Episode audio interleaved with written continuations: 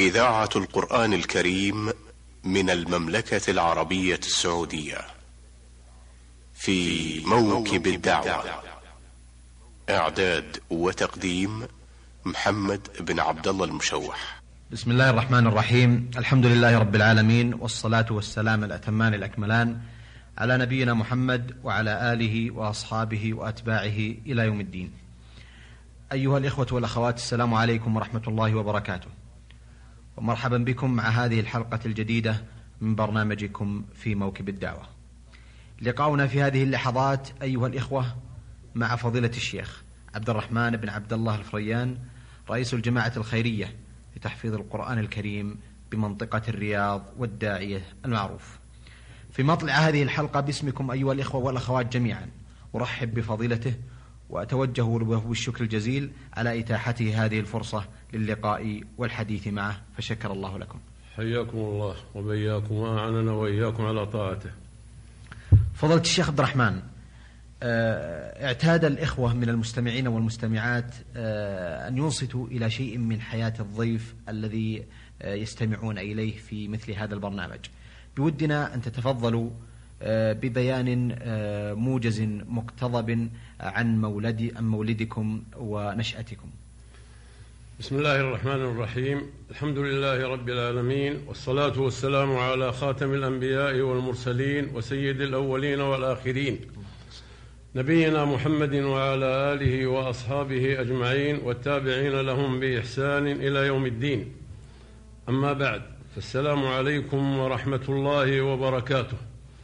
إننا نشكر الله سبحانه وتعالى على إعانته وتيسيره ثم نشكر إخواننا القائمين على هذا البرنامج أثابهم الله في هذا المجال الطيب في تشجيع الدعوة والدعاة وفي التعرف على إخوانهم القائمين في هذا الشأن. نرجو الله أن يجعلنا وإياكم من الدعاة إلى سبيله بالحكمة والموعظة الحسنة والمجادلة بالتي هي أحسن.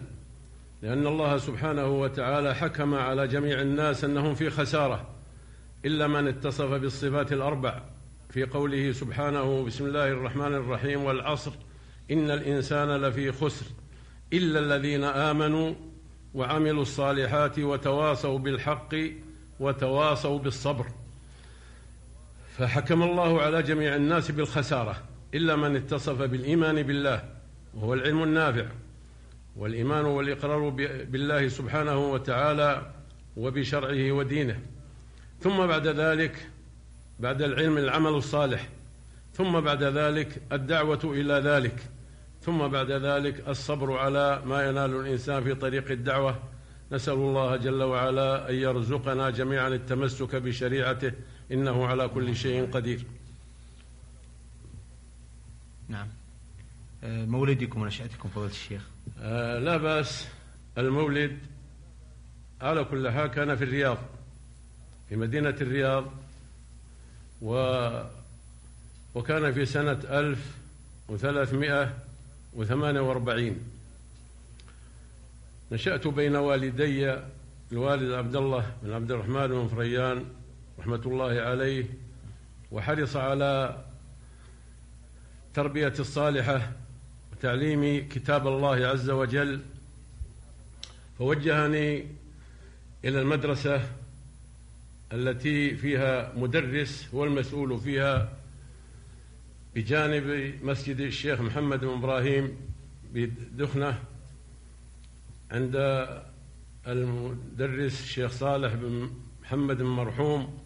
مسمى بن صبيح فتعلمت القرآن نظرا أولا الهجاء ثم القرآن نظرا.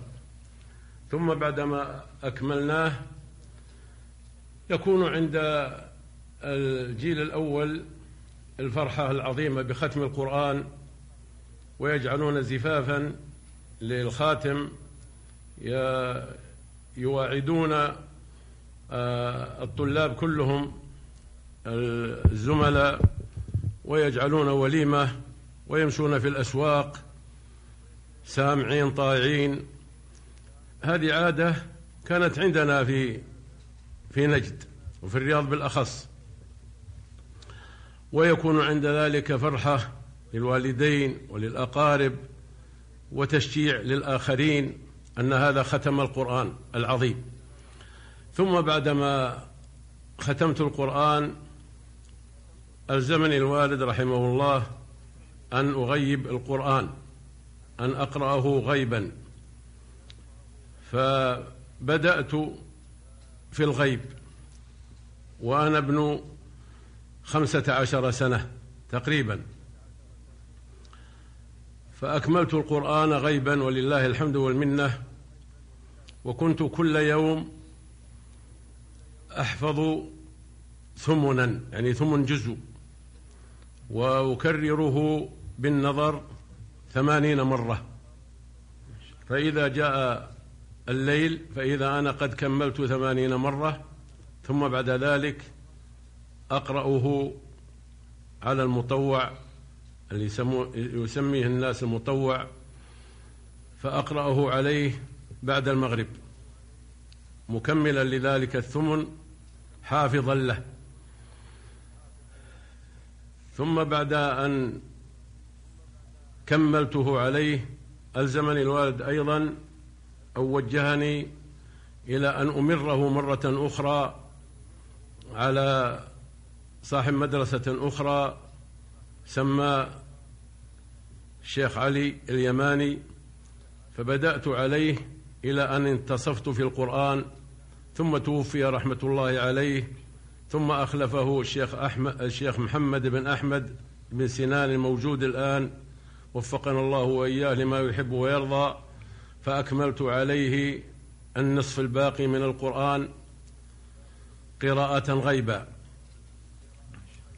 وكان في إبان ذلك أشار على الوالد بعض المحبين فقال لو وجهت ابنك عبد الرحمن يطلب العلم وهناك الشيخ محمد بن إبراهيم مفتي الديار السعودية رحمة الله عليه هو المنتصب للإخوان والمشايخ قرأوا عليه.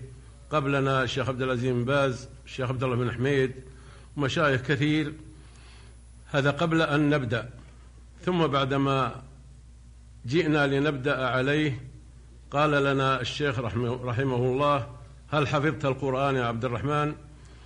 فقلت باق علي آه، إمرارة غيبا على الشيخ محمد بن أحمد بن سنان. قال كمله قبل ذلك ثم أتي لطلب العلم.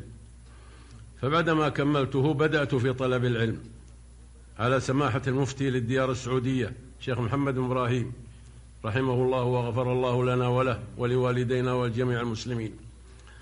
فبدأت عليه في ثلاثة الأصول الشيخ محمد عبد الوهاب رحمه الله غيبا كل يوم قراءة ومعي زملاء نقرأ عشرين ثلاثين نفر يعني يقرأ منا ثلاثة أربعة غيبا ثم إذا تأكد آه، شيخنا أن أن الكل حفظوه آه، قام بشرحه وتفسيره تفسير تلك القراءة لنا.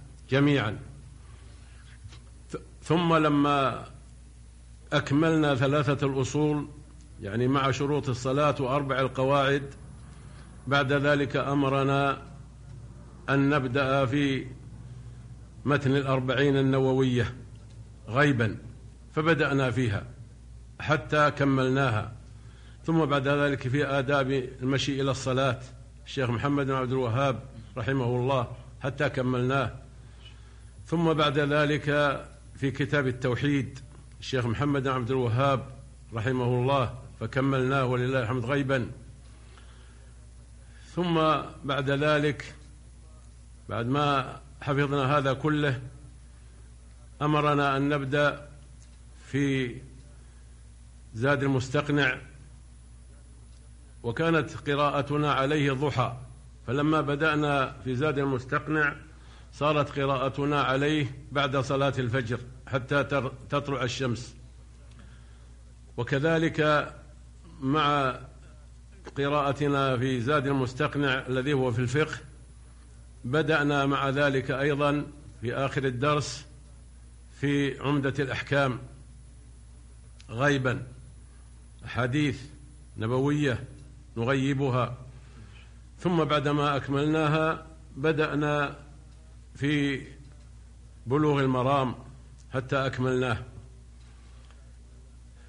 وكذلك بعد صلاة الفجر نقرأ في النحو كل يوم في في الأجرومية حتى أكملناها ثم في قطر الندى ثم في الألفية من مالك. وبعد المغرب نقرأ على شيخنا الثاني أخيه عبد اللطيف بن إبراهيم آل الشيخ رحمه الله نقرأ بعد المغرب في الفرائض. ثم بعدما حصلنا ما حصلنا من الخير بدأنا في المطولات. فأمررت على شيخنا الشيخ محمد بن إبراهيم رحمه الله صحيح البخاري ثم بعده صحيح مسلم. ثم قرأنا أيضا على الشيخ محمد بن عبد اللطيف آل الشيخ قرأنا عليه أيضا في تفسير ابن الجوزي ثم في مسند أبي داود الطيالسي ثم في مسند الدارمي كل هذا إمرار بدون حفظ إمرار فقط ويفرع ويفرع المشايخ على بعض الفوائد التي نقرأها ونتلوها. الشيخ محمد بن عبد اللطيف وين كان يدرس يا كان يدرس في بيته رحمه الله في حي المريقب يسمى حي المريقب قرب المقيبله والشيخ محمد إبراهيم في مسجده هذا اللي في دخنه وفي بيته الضحى. والشيخ عبد اللطيف؟ والشيخ عبد اللطيف في المسجد بعد المغرب. في أي مسجد يا شيخ؟ مسجد الشيخ محمد بن إبراهيم رحمهم الله. ثم بعد ذلك فتحت المعاهد. فلما فتحت المعاهد وكانت دراستنا على الشيخ فقط. لما فتحت المعاهد أمرنا الشيخ رحمه الله أن نذهب إلى المعهد فقلنا نحب أن نبقى في المسجد وتكون دراستنا في المسجد بيت الله حيث أنه المدرسة الأولى للعلم فأقرنا على ذلك وكان المشايخ يأتون إليه يأتون إلينا في المسجد مسجد الشيخ محمد إبراهيم. ثم بعد النهاية من المعهد في الكلية حتى انتهينا منها في المسجد.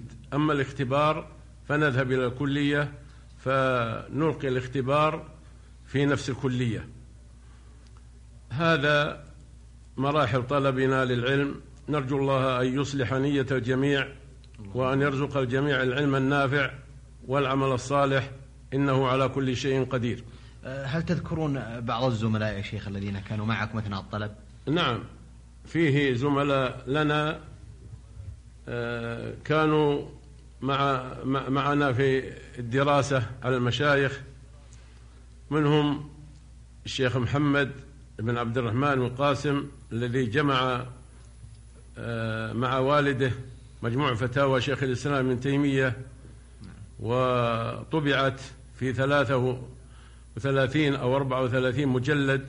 جزاهم الله خيرا. كذلك الشيخ محمد السحباني محمد بن صالح وأخوه علي كان يدرسان معنا عند الشيخ وتوفي رحمة الله عليهما. وكذلك معنا الشيخ فهد بن حمين كان يدرس معنا على الشيخ محمد بن إبراهيم. وكذلك معنا الشيخ أحمد بن عبد الرحمن القاسم.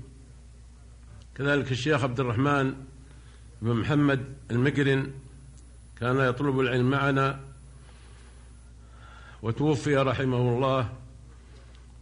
ومعنا زملاء كثير لا أحفظ بعضهم الآن لكنها حلقة طيبة آه، عند شيخنا الشيخ محمد رحمه الله. إذا جلسوا وإذا هم ثلاث حلقات أربع حلقات كل واحدة وراء الأخرى منهم القارئ ومنهم المستمع. نرجو الله أن يصلح القلوب والأعمال. آه، بعد انتهائكم من طلب العلم على الشيخ محمد هل آه، توليتم آه، عمل أو التحقتم بشيء توليتموه يا شيخ عبد الرحمن؟ بعدما انتهينا من الدراسة عرض علينا القضاء ولكن ما رغبنا. ثم عرض علينا أن نكون في الإفتاء محضري للبحوث وأحببنا البقاء. وعرض علينا أن نكون في مع الإخوة المستشارين في الداخلية ولكن لم نرغب أن نلتزم بوظيفة.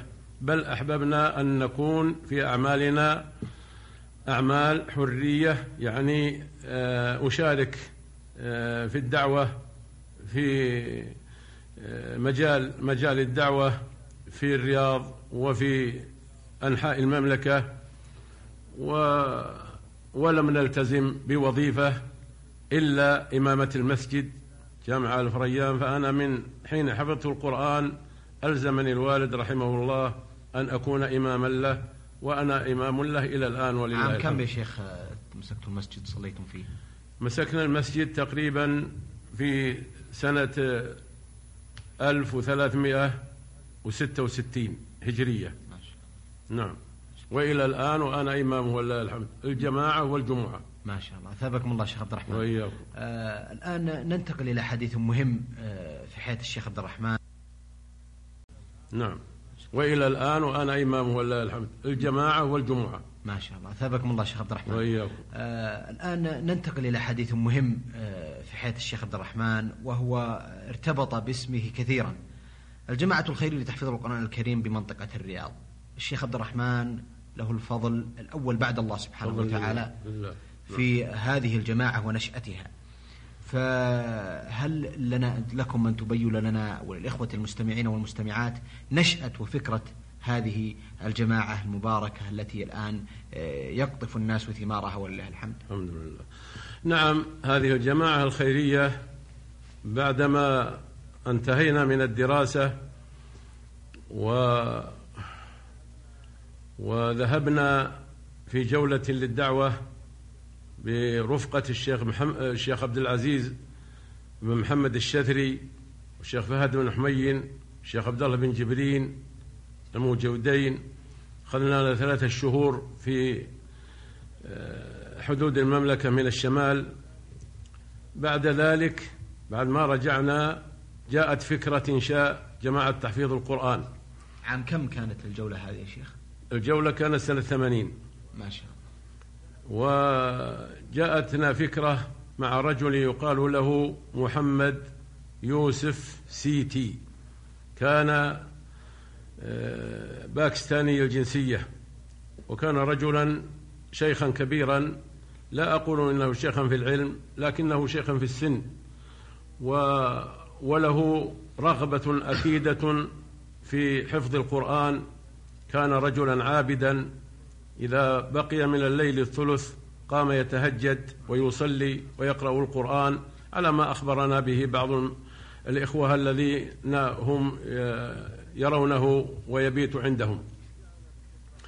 وجاءنا بفكرة وقال إن الناس التفتوا إلى المدارس وهذا خير طيب وعلم ولكن القرآن نحب أن يكون له أهمية كبرى في هذا الشأن.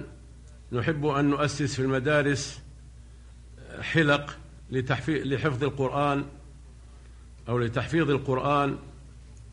فذهبنا نحن وإياه إلى شيخنا مفتي الديار السعودية رحمه الله وذكرنا له القصة فرحب بذلك وقال هذه أمنيتنا من قديم أن يكون الناس يرجعون إلى المساجد ويحفظون القرآن في المساجد. فبدأت الفكرة فأنشأنا في الرياض عشر مدارس. أول سنة سنة ألف وثلاثمائة وسبعة وثمانين هجرية. ثم بعد ذلك ذهبنا إلى المنطقة الشرقية فأسسنا فيها أيضا مدارس في الدمام وظهران والثقبة والأحساء. كل بلد نؤسس فيه ثلاث مدارس أربع مدارس.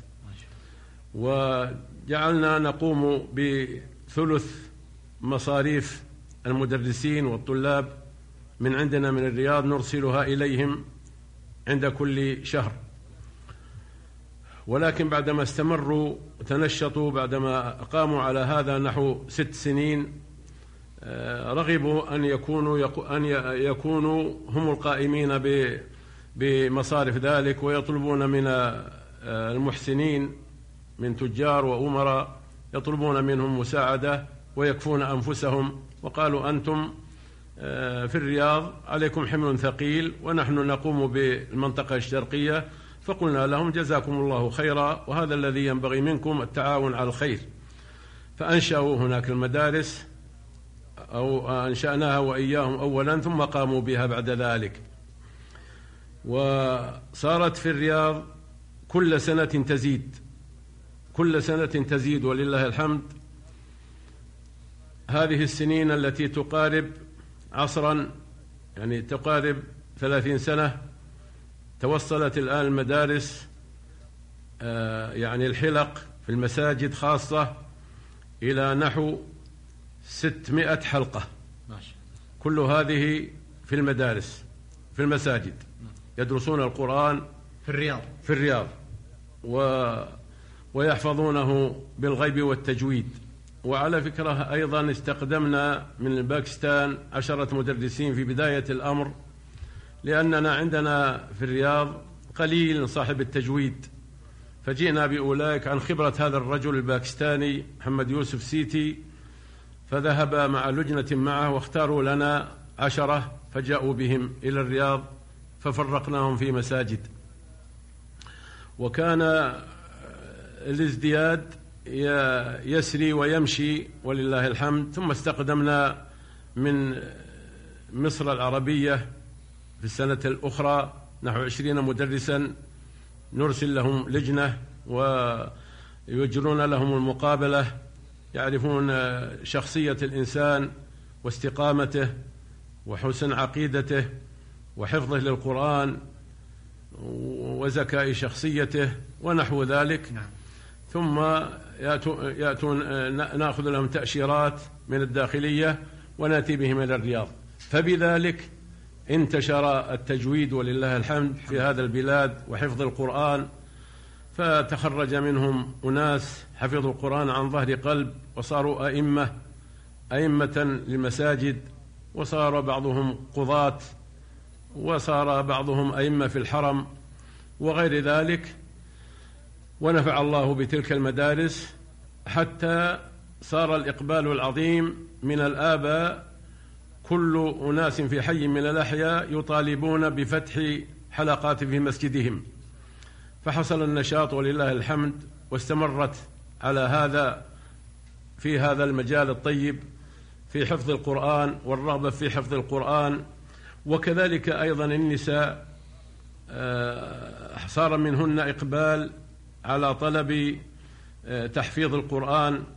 فطلبنا من الرئاسة العامة للبنات الإذن في التدريس في المساجد الحكو في المدارس الحكومية في المساء فوافقوا جزاهم الله خيرا. جاءت الموافقة من الرئيس العام على أن الجماعة الخيرية إذا طلبوا أي مدرسة في أي جهة أو في أي حي من الأحياء يعطون موافقة وتحصل الدراسة في في تلك المدرسة مساء بعد العصر أو بعد المغرب. وإذا كان في المدرسة آه، دراسة محو أمية يكونون في آه، جهة من المدرسة وتحفيظ القرآن في جهة أخرى. فحصل الإقبال العظيم والطلبات الكثيرة من الناس للرغبة في هذا المجال ولله الحمد. حتى بلغت أيضا حلق مدارس البنات حوالي خمسمائة حلقة. ما شاء هذا مدارس البنات. ما شاء وفي كل سنة ولله الحمد يتخرج منهم حفاظ القرآن.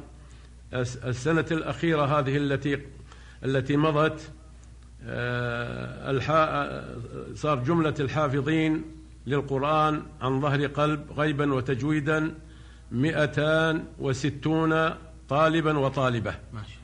هذا ما عدا الذين يحفظون خمسة أجزاء فأكثر نعم. لأن الجماعة الخيرية تعتبر من حفظ خمسة أجزاء من القرآن في سنته له الحق في دخول الاختبار نعم. فصار الذين حفظوا خمسة أجزاء فأكثر نحو ثلاثة عشر ألف طالب وطالبة ثلاثة عشر ألف وأما الذين يحفظون القرآن كله عن ظهر قلب فهم آه، في هذه السنة الأخيرة آه، صاروا 250 طالبا وطالبة. والجماعة الخيرية تعطيهم آه، جوائز من حفظ القرآن كله غيبا وتجويدا يعطى خمسة آلاف ريال.